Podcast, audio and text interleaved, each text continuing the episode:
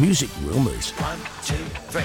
With Brian and Chris. Well, Robert Plant, he's uh, combed through his vault of unreleased music and itemized the tracks in question that will be released following his death. Yeah.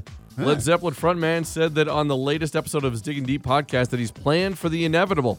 Understanding that, as with other famous musicians, everything he's ever recorded will likely come out once he's no longer around to stop it. So he wants to exercise whatever agency he has over the eventual release of his music. He says that he, he put it all in order with notes about the individual tracks and everything. He's ready to go when he dies. He put it together, huh? He did. He's ready to go. You let that thing in lucite, right? So it's like you got to crack it open like a coconut to get the good stuff. He is ready to go. Nice. The Royal Mint has announced the fourth edition to its Music Legends series, which has already honored Queen, Elton John, and David Bowie. The new coin pays tribute to The Who. Uh, to celebrate the launch of their new collectible coin, frontman Roger Daltrey paid a visit to the Royal Mint to strike one of the very first coins as their official seal of approval.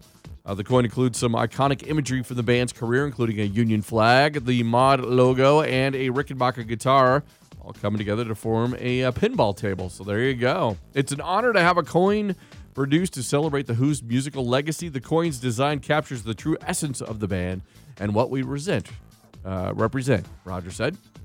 Paul McCartney, there's no shock here. He is rolling in the dough. The former Beatles tops the Sunday Times annual Music Rich List, which is a fortune of one point one six billion dollars. This is, yes, the highest paid ones uh, in the U K, by the way. Coming in at number two, uh, that would be U two. Uh, Lord Lloyd Webber, who used to be known as Andrew Lloyd Webber, and at number three, Sir Elton John, number uh, or number three. Uh, Sir Elton John, number four, and uh, Sir Mick Jagger in at number five, uh, by the way. That's crazy. It, it is. This one is kind of surprising to me. Olivia and Danny Harrison, George Harrison's widow and, and son, four hundred ten million dollars. They're in at number six, and Ringo Starr. So the Beatles, uh, Beatles, uh, Beatles, all still up there. And then you got Sting rounding out the number nine. So there you go.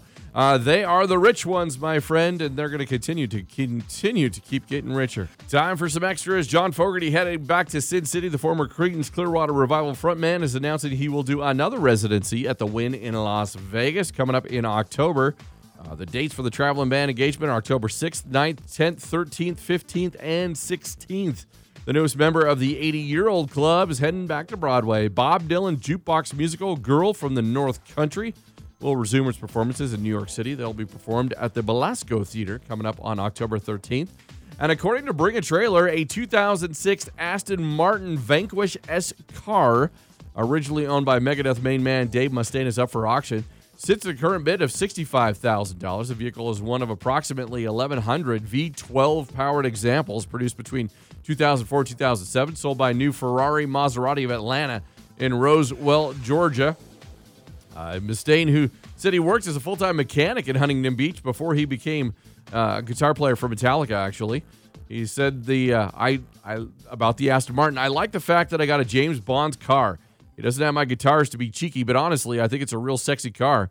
It's got a lot of muscle. It's really sleek. The interior is really comfortable. And now, of course, it's being sold for sixty-five thousand bucks.